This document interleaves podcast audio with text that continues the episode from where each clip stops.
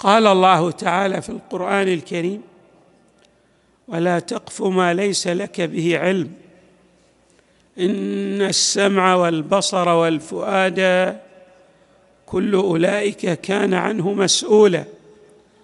صدق الله العلي العظيم. هذه الآية المباركة من غرر آية القرآن الكريم. التي تعطينا قاعدة عامة في كل ما يتعلق بأمور ديننا ودنيانا. بمعنى أن ننطلق من العلم من اليقين. لا ننطلق من خلال الظن أو الوهم ونرتب اثارا على الاحتمالات. في أمور الدنيا كما هو واضح الإنسان الحصيف في رأيه الحكيم في اتخاذه للقرار لا ينطلق إلا من خلال الجزم والعلم. أما الإنسان النزغ الإنسان الطائش الذي لا يمتلك رؤية ثاقبة هذا ينطلق من خلال الظنون والاحتمالات. والله تبارك وتعالى بين ذلك لبعض الناس. قال تعالى وما يتبع أكثرهم إلا ظنا. إن الظن لا يغني من الحق شيئا. كثير من الناس ينطلقون من خلال الظنون والاحتمالات. لا يبني أمور دينه على اليقين. وهكذا الحال في أمور دنياه هنا لا بد أن نلتفت إلى إطلاق هذه الآية. يعني أن الآية لها شمول واستيعاب تستوعب جميع وجملة الشؤون التي تتعلق بالحياة الدنيا وكذلك بالأمور الدينية. أمور العقيدة نحن نعرف أن الإنسان لا يجوز أن يؤمن إلا على أساس الاستدلال واليقين. ولهذا علماؤنا الأبرار يقولون يجب أن يكون الإنسان قد وصل إلى معرفة يطمئن بها في الأمور العقدية. ولا يجوز له أن يقلد غيره لأن التقليد أقصى ما يفيد الظن. هو يجب عليه أن ماذا؟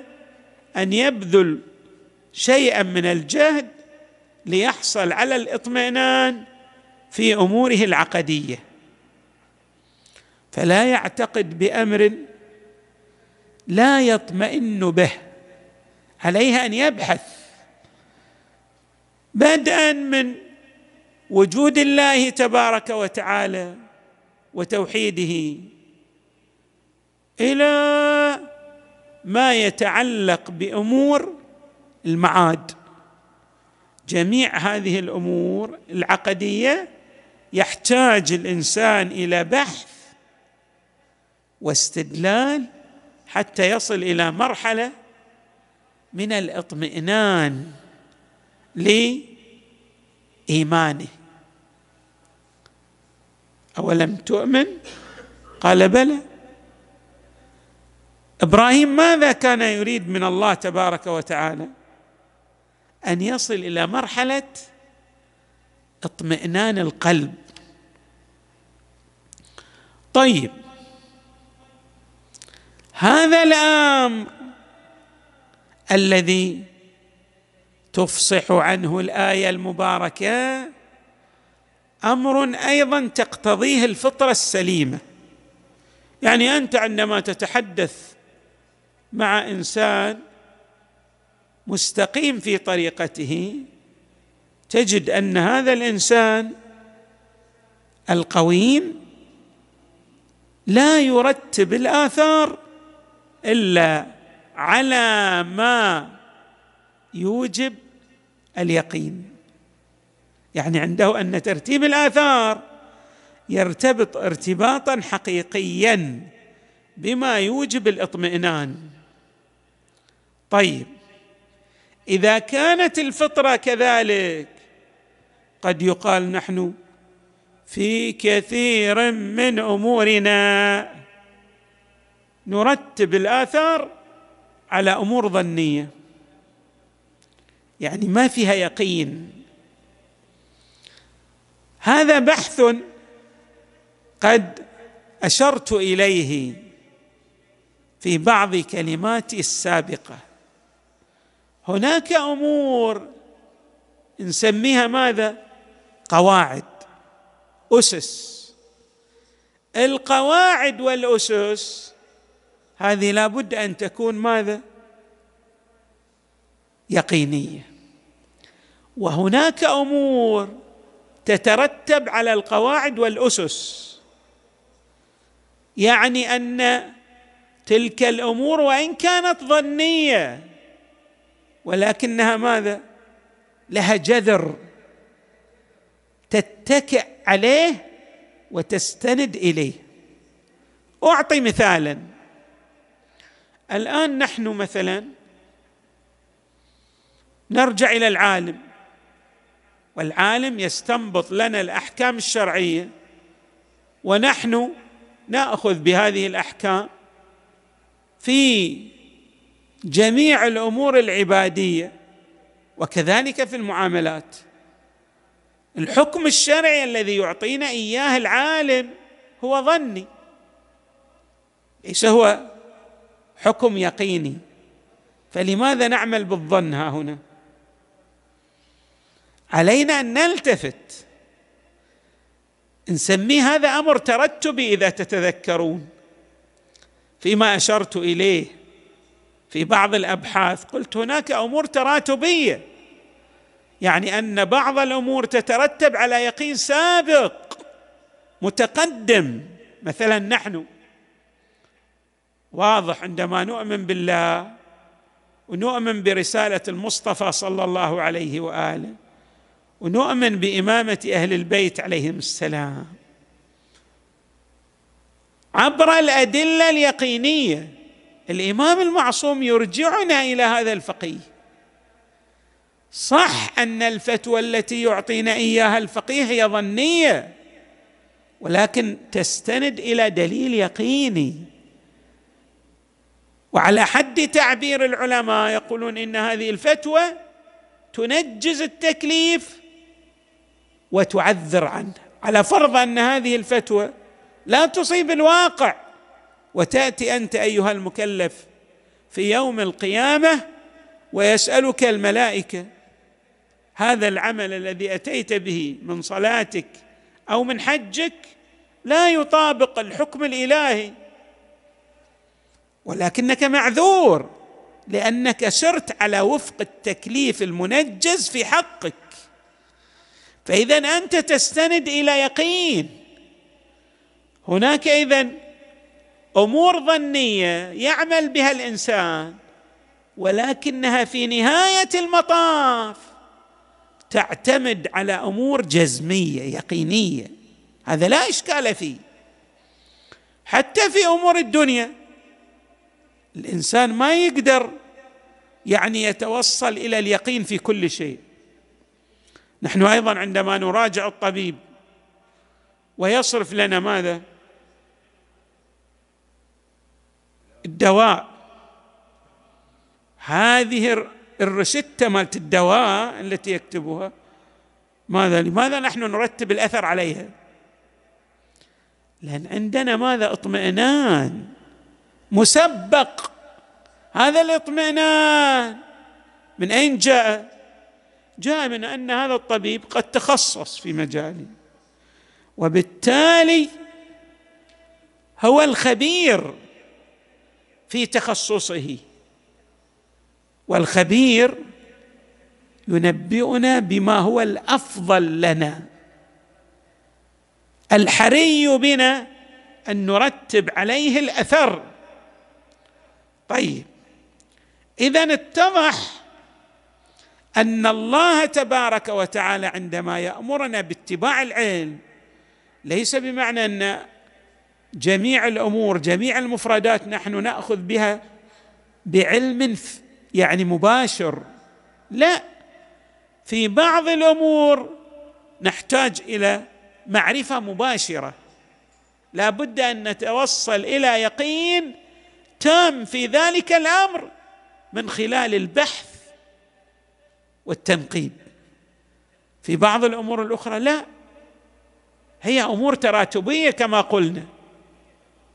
أمور الحياة وأمور الدين كثير منها على هذا النسق من هذا القبيل. يعني يترتب بعضها على أمر جزمي يقيني سابق. ما عندي دليل ممكن في يدي. دليل يثبت لي أو يثبت لي العلم الجزمي واليقيني المباشر. ولكن لدي بعض الأدلة الأخرى التي لو جئت بهذه المسألة ووضعتها على نتائج تلك الأدلة الأخرى لتوصلت إلى الجزم واليقين. هذه أمور حياة الناس سائرة على هذه الشاكلة كما عبرت. طيب. من هنا السيد الطباطبائي يرحمه الله في الميزان. عنده الماحة إلى هذا المعنى يقول ويتحصل يعني من مدلول الآية يتحصل شنو؟ أي أن الإنسان لا يتخطى العلم في مسير حياته بحسب ما تهدي إليه فطرته غير أنه يعد ما يثق به أو ما تثق به نفسه ويطمئن إليه قلبه علما. الأشياء التي تطمئن إليها تعتبرها علما. وإن لم تكن بمرتبة اليقين ولا تستطيع أن تقيم عليها البرهان ثم يردف قائلا فله في كل مسألة ترد عليه إما علم بنفس المسألة وإما أن يكون لديه دليل علمي بوجوب العمل بما يؤديه ويدل عليه كما أشرنا مثل التقليد التقليد لأن عندنا أدلة علمية تثبت لنا حجية الفتاوى التي نأخذ بها من الفقيه. فإذا مباشره الفتوى قد لا توجب لنا اليقين. ولكن بما أن لها مستند علمي فنحن ننظر إلى دليل ذلك المستند العلمي الذي يجعلنا نطمئن بالنتيجة التي يتوصل إليها الفقيه. وعلى هذا ينبغي أن ينزل أو أن يفهم ما جاء في القرآن الكريم ولا تقف ما ليس لك به علم. فاتباع الظن عن دليل علمي بوجوب اتباعه هو اتباع للعلم يقول السيد الطباطبائي اتباع للعلم. كاتباع العلم في المورد الذي يقوم لك دليل علمي. بعد. هناك مسألة جدا جميلة. أشارت إليها الروايات. هذه الروايات عندما تفسر الآية تكشف المعاني المرادة من الآية ترى أن هذه الروايات تريد أن تلفت انتباه المسلم إلى أمور غاية في الأهمية. نقرأ مثلا هذه الرواية عن إمامنا موسى بن جعفر عليه السلام. عن آبائه عليه عليهم السلام. يعني الرواية يرويها الإمام عن آبائه المعصومين. ليس لك أن تتكلم بما شئت. ما يمكن تتحدث في أي شيء في أي أمر من الأمور بما يحلو لك. لماذا لماذا يا موسى بن جعفر؟ يا موسى بن جعفر لا نتحدث بما نشاء. يتلو الآية علينا الإمام. يقول لأن الله عز وجل يقول ولا تقف ما ليس لك به علم. بل النبي صلى الله عليه وآله يقول إن اتباع الإنسان لأي ظن لا يستند إلى دليل يتكئ عليه هذا يؤدي بالإنسان إلى ماذا؟ إلى المهالك إلى الوبال إلى عدم النجاة والعياذ بالله. ورد عنه صلى الله عليه وآله. نعم. قال إياكم والظن. فإن الظن أكذب الحديث. أن ترتب أمر من أمورك على ظن من الظنون. لا لا بد أن تستند في أي مفردة من المفردات إما على يقين مباشر أو أن تكون هذه المسألة تستند إلى دليل يوجب لك الاطمئنان واليقين.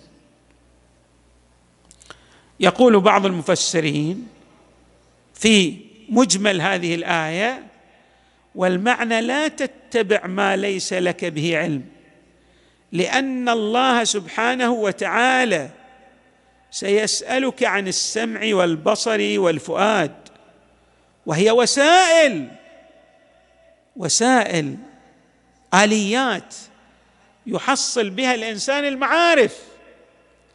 وهي الوسائل التي يستعملها الإنسان لتحصيل العلم.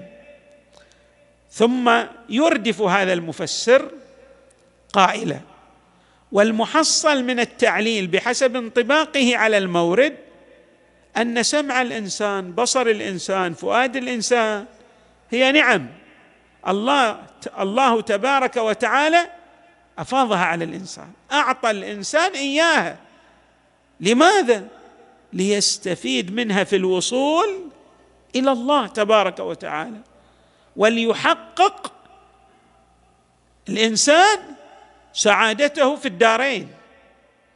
نعم آتاه الله إياها ليشخص بها الحق ويحصل بها على الواقع فيعتقد بالواقع ويرتب أعماله على هذا الواقع الذي توصل إليه من خلال النعم الإلهية التي أغدقها الله تبارك وتعالى عليه.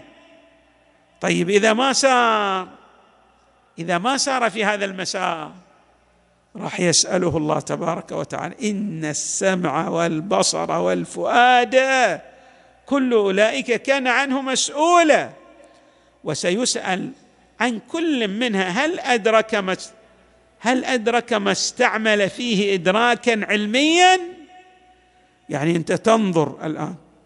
نظرك قد يوجب لك علما لكن هل أنك بذلت قصارى الجهد في التتبع والاستقصاء بحيث ما تحصل لك من النظرة الأولى؟ أصبح يستند إلى اطمئنان ويقين.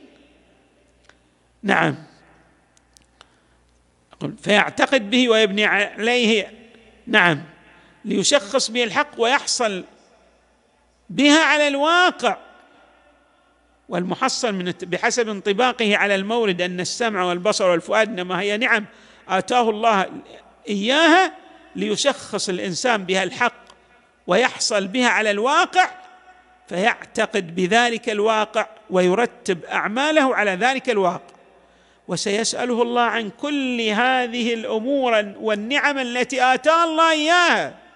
وسيسأل عن كل منها. هل أدرك ما استعمل فيه؟ ادراكا علميا. يعني النظر مو مجرد أن ينظر يرتب الأثر عن نظره. لا بد أن ينظر نظرة ويعمل الوسائل الأخرى التي توجب له الاطمئنان. السمع. لا يكفي أن تسمع دون تثبت.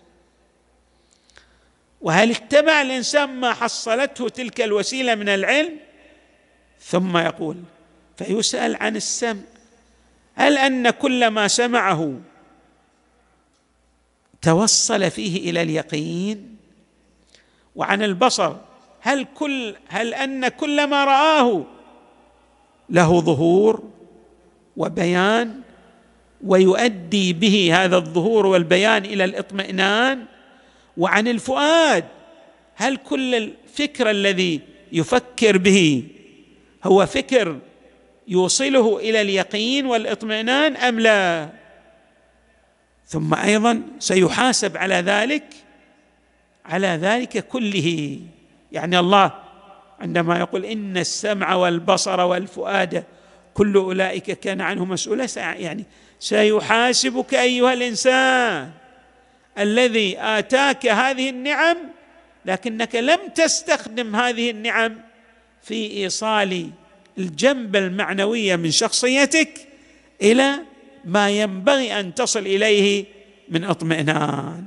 نسأل الله تبارك وتعالى أن يجعلنا من السائرين على هدي محمد وآله البررة الميامين وصلى الله وسلم وزاد وبارك على سيدنا ونبينا محمد وآله أجمعين الطيبين الطاهرين.